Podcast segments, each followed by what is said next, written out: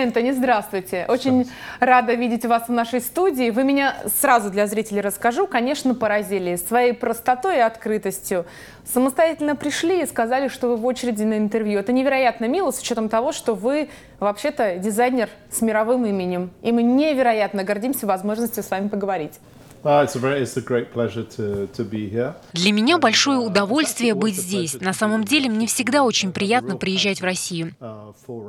Я и страстно увлечен. Моя семья давным-давно прибыла из Одессы, поэтому у меня сильная связь с Россией. Именно с этого хотела начать. На днях я виделась с нашим знаменитым дизайнером Владимиром Пирожковым, он ваш друг, он как раз про вас рассказывал и говорит, обязательно спроси об отношении к России, потому что русские корни. И даже вашу бабушку звали Ольга, мы с ней тезки, да, да. получается. Это невероятно. А фамилия а, по папиной линии Виноградский. Да, конечно. Это поразительно просто. Так вот, как вы думаете, какова роль генов а, вообще в вашей карьере? Потому что э, вы родились во Франции, ваша мама в Англии, к слову, вы там же учились, работали долгое время в Германии, сейчас живете во Франции, но делаете автомобили для России. Это гены?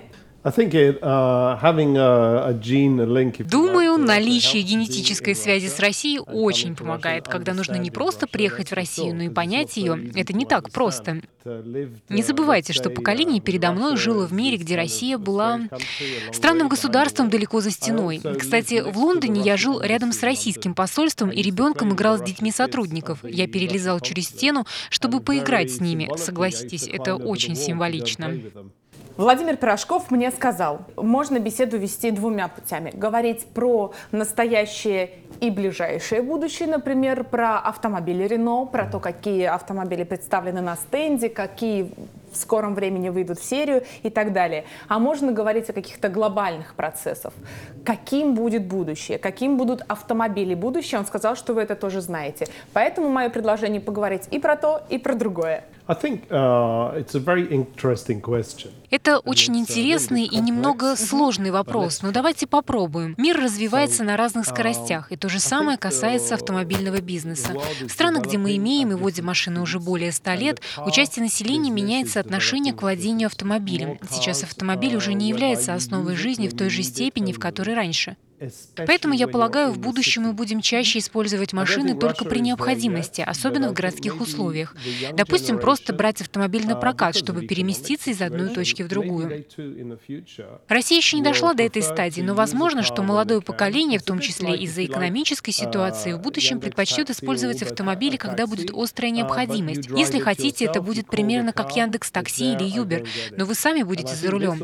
Вы вызовете машину, она приедет, и вы ее заберете. Если не ошибаюсь, в Москве у некоторых жителей уже есть такая возможность. В общем, главная черта автомобильного будущего, на мой взгляд, то, что нивелируется культ владения автомобилем. Тем не менее, я считаю, что в России сохраняется настоящая любовь к автомобилям. Это в какой-то степени до сих пор символ успеха, и это хорошо.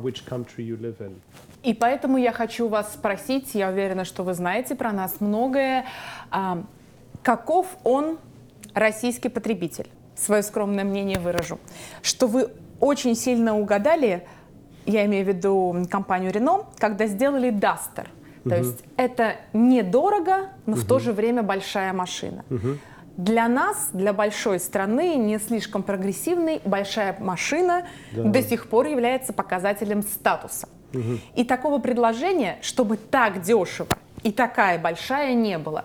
Считаете ли вы безоговорочным успех Дастера в России? И, возможно, со мной согласитесь, что именно страсть к этой модели характеризует э, российского среднего потребителя.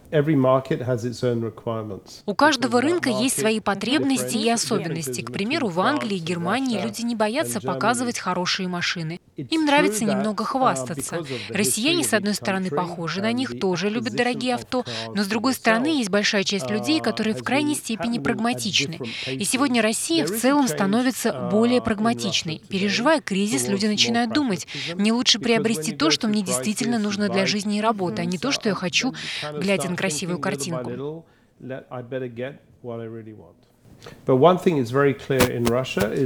Одно России можно сказать точно. Люди водят довольно агрессивно. Автомобилям нужно чуть более агрессивно выглядеть. Uh, Когда мы проводили исследования среди uh, клиентов, женщины говорили, нам нужна машина, которая находится высоко от земли и выглядит агрессивно, потому что нам нужно чувствовать себя сильными, находясь в ней. Но мы хотим, чтобы внутренний дизайн был мягким и больше отражал нас. В России автомобили должны быть агрессивнее, чем, например, во Франции, где на подобную агрессию не смотрят с большим одобрением. В Европе в целом рынок внедорожников тоже растет, но в Париже, Лондоне или Мюнхене не нужен внедорожник, чтобы ездить по городу. В России хорошо иметь такую машину, потому что дорожные и погодные условия, скажем так, не всегда идеальны. Сами знаете, погода здесь тяжелая, от минус 40 до плюс 40. Uh, Кроме того, отличается образ жизни людей. Вы едете на машине на работу, но также и отправляетесь по выходным на дачу, и вы берете с собой семью, собаку, кошку, еду. Поскольку природа — столь важная часть России, здесь сформировался особый образ uh, жизни, который немыслим без автомобиля. Нам нужно учитывать это, когда мы проектируем uh, автомобили. И самые успешные в России автомобили — это Duster, Sandero, Stepway. Сейчас по душе россиянам приходится Каптюр, что не может нас не радовать. Мы пытаемся сделать так, чтобы бренд Рено был последовательным во всем мире. Это французский бренд, поэтому мы создаем не просто квадратные коробки, но стараемся привнести в дизайн определенное чувство и эмоциональность. Поэтому нам чужда квадратная и излишне рациональная машина. Тем не менее, Дастер был рациональным, он больше похож на джип. Каптюр же мягче, он подходит для города и для сельской местности. И он чувственнее, потому что смысл Рено именно в этом. У него полный привод и высокая подвеска, но он не такой агрессивный, как Дастер. Как я и обещала, поговорим про будущее в глобальном смысле.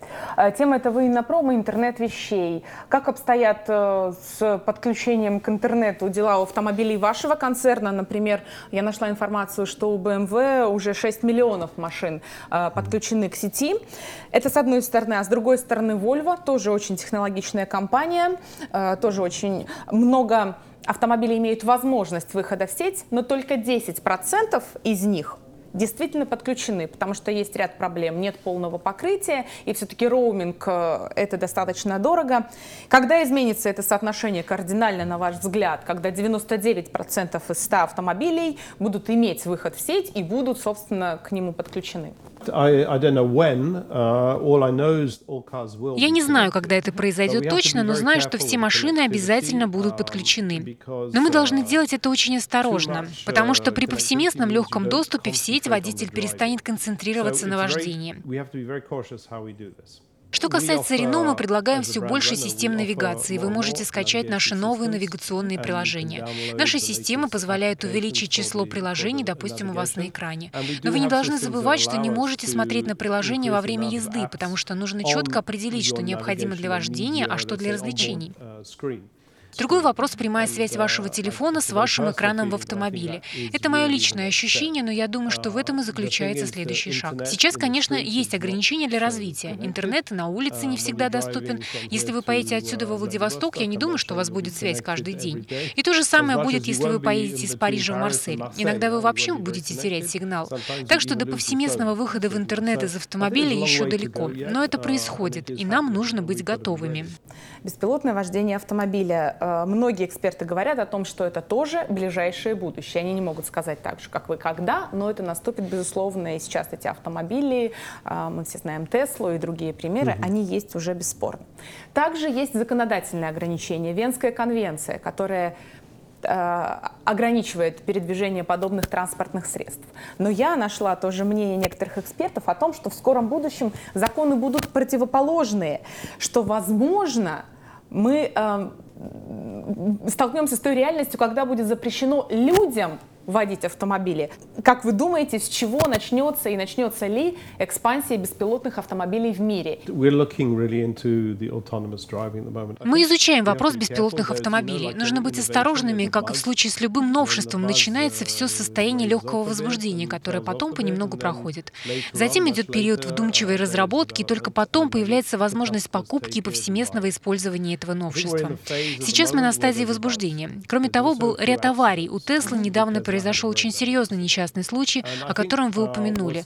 Сложность состоит в том, чтобы учесть все возможные ситуации. Я полагаю, что движение в сторону беспилотного вождения будет неизбежным, но пошаговым. На мой взгляд, беспилотное вождение хорошо, например, на автостраде. В других ситуациях в нем меньше нужды или совсем нет. Не уверен, что оно сработает в 5 часов вечера на Елисейских полях или на площади Согласия, но вполне может быть полезным, если отправиться по автомагистрали из Парижа в Сент-Тропе или из Москвы в Питер. В этом есть смысл, вы подключаетесь к системе и остаетесь на одной и той же полосе. Но это будет средний или долгосрочный эволюционный процесс. Тем не менее, он серьезно ускорит развитие автомобильных технологий. До того, как наши автомобили станут беспилотными, в них появятся улучшенные электронные системы. Отдельный момент в том, что сейчас нам впервые за многие годы нужно переосмыслить автомобиль, и это здорово. Иначе какой у нас был бы выбор? Делать Феррари, Ламборджини или Порш еще быстрее и быстрее? Но если человек может ехать со скоростью только 300 км в час, то зачем вам 350 км в час? Теперь человечество нацелено на более умное пользование автомобилем. Но это не значит, что мы перестанем получать удовольствие от пользования им. Это значит, что пользование станет другим. По-моему, это хорошо. Я даже немножечко удивлена, что вы м, так а, осторожно говорите и сдержанно о прогрессе, потому что мне казалось, что а, люди, которые работают в вашей сфере, это люди, которые а, им кажется, что все, что здесь и сейчас происходит, это уже прошлый век, и нужно в будущее, нужно, чтобы скорее оно наступило. И мне ваша позиция на самом деле очень импонирует. И вот Касательно безопасности, э, несчастный случай, который недавно громкий очень был с автомобилем Тесла, и это такая, по-русски говорится, ирония судьбы, когда э, погиб э, Джошуа Браун, один из адептов философии Тесла, но в компании совершенно справедливо отметили, что это была первая жертва за, по-моему, 210 миллионов километров. То есть по статистике это все-таки история гораздо более безопасная. Тем не менее, вы почему-то говорите о ней э, с осторожностью. А мне кажется, что вы что ли такой человечный дизайнер, и их э, хотите э, сохранить роль э, человека и там его наслаждение от вождения, вам кажется важной составляющей? Рено как бренд зациклен на человеке, и мы будем использовать технологию только тогда, когда это будет помогать бренду и клиентам. Um, Но нам нужны вызовы вроде тех, которые ставит Тесла, потому что они нас пробуждают. Как вы сказали, произошел один несчастный случай, но они уже без проблем оставили за собой миллионы километров, и я лично знаю людей, в том числе в Москве, которые ездят на автомобилях Тесла и получают от этого удовольствие. Но не нужно забывать, что клиент найдется для чего угодно. Будет клиент, который хочет беспилотный автомобиль, потому что его не интересует процесс вождения. Будут клиенты вроде меня, которые водят маленькие спортивные машины. Происходят разные процессы, и именно это делает наш бизнес столь интересным. Не могу вас не спросить про АвтоВАЗ. Почему вы там продержались столько год? Именно формулировка продержались. Мне кажется, это вам было непросто, потому что, как мне показалось из сообщений в СМИ, то, что я читала, вы м, занялись реформой. А, то есть вы там были не дизайнером, не человеком, который рисует автомобили что-то. Вы а, предпринимали административные шаги, если я не ошибаюсь, принципиально разделили дизайнеров и конструкторов. Может быть, э, это решение было тяжело принято? И кто вообще ушел из АвтоВАЗа? Вы из него или вас попросили? Uh, я бы не сказал «продержался». Когда я только пришел туда, это было как прибытие марсианина, и все смотрели на меня, гадая, что я буду делать. Тогда эта компания во многом uh, управлялась как в советские времена, хотя СССР формально давно прекратил свое существование. Но работавшая там команда была очень человечной и дружелюбной, и они меня приняли. Это был первый шаг. Затем мы провели много времени, узнавая друг друга и помогая друг другу. Я привозил часть команды во Францию, чтобы они могли точнее понять, в какой компании работают. Многие сотрудники никогда прежде не видели, как работает другой центр дизайна. Я провел на автовазе три года, если учитывать перерывы. Мой план был в том, чтобы реструктурировать дизайнерскую команду, сделать ее организацию более современной, научить инженеров инженеров понимать нужды дизайнеров. К слову, с этим все было в порядке, потому что на автовазе действительно хорошая команда инженеров. Так что тогда я был гораздо больше зациклен на реструктурировании. Мой первый начальник, Максим Нагайцев, кажется, думал, что получит в моем лице художника, но на самом деле получил человека, который хотел провести реорганизацию. И это именно я нанял Стива Матина, который вывел дизайнерскую работу на новый уровень. Кстати, я все еще нередко бываю на автовазе, так что знаю, дела обстоят хорошо.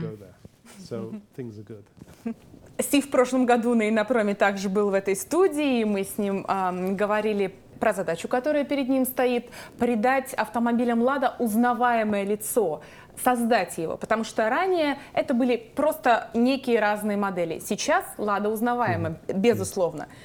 Если это корректно, вам нравится то, что сделал Стив? Безусловно, Стив создал для Лады идентичность. Благодаря своему знаменитому X она узнаваема как сбоку, так и спереди. Очевидно, это правильный подход. Но в конце концов, самый главный вопрос, нравится ли автомобиль клиенту? Если машины покупают, значит у Стива все получилось, а Веста и X-Ray имеют успех. Да и сам Стив очень хороший парень, он действительно отлично проделал работу, которая вовсе не была легкой. Согласна абсолютно с вами. И Стив мне очень понравился, и его позиция, и машины, которые он сделал. Но это какая-то катастрофа с российскими автомобилями. Вы знаете, что э, в минувшем году Бандерсон покинул свой пост, и э, Лада показала самый большой убыток, который mm. был за всю историю. Что с нами не так, может быть, вы знаете? Не могу много сказать про Лада, потому что я специализируюсь на Рено. Но мы находимся в ситуации, когда весь авторынок дошел до полутора миллионов машин, тогда как изначально мы планировали на этот год рынок в 3-4 миллиона машин. Когда рынок уменьшается, неизбежно возникают проблемы с массовым производством. Не буду говорить о прошлом, мы смотрим в будущее, и я считаю, что под руководством Николя Мора будущее будет позитивным. У него колоссальный опыт работы в индустрии. Я долго работал с ним на заводе Дачия в Румынии. Он очень теплый человек. Задача в том, чтобы сделать Лада успехом для России и успехом для Renault Group. Потому что не стоит забывать, что она является частью компании.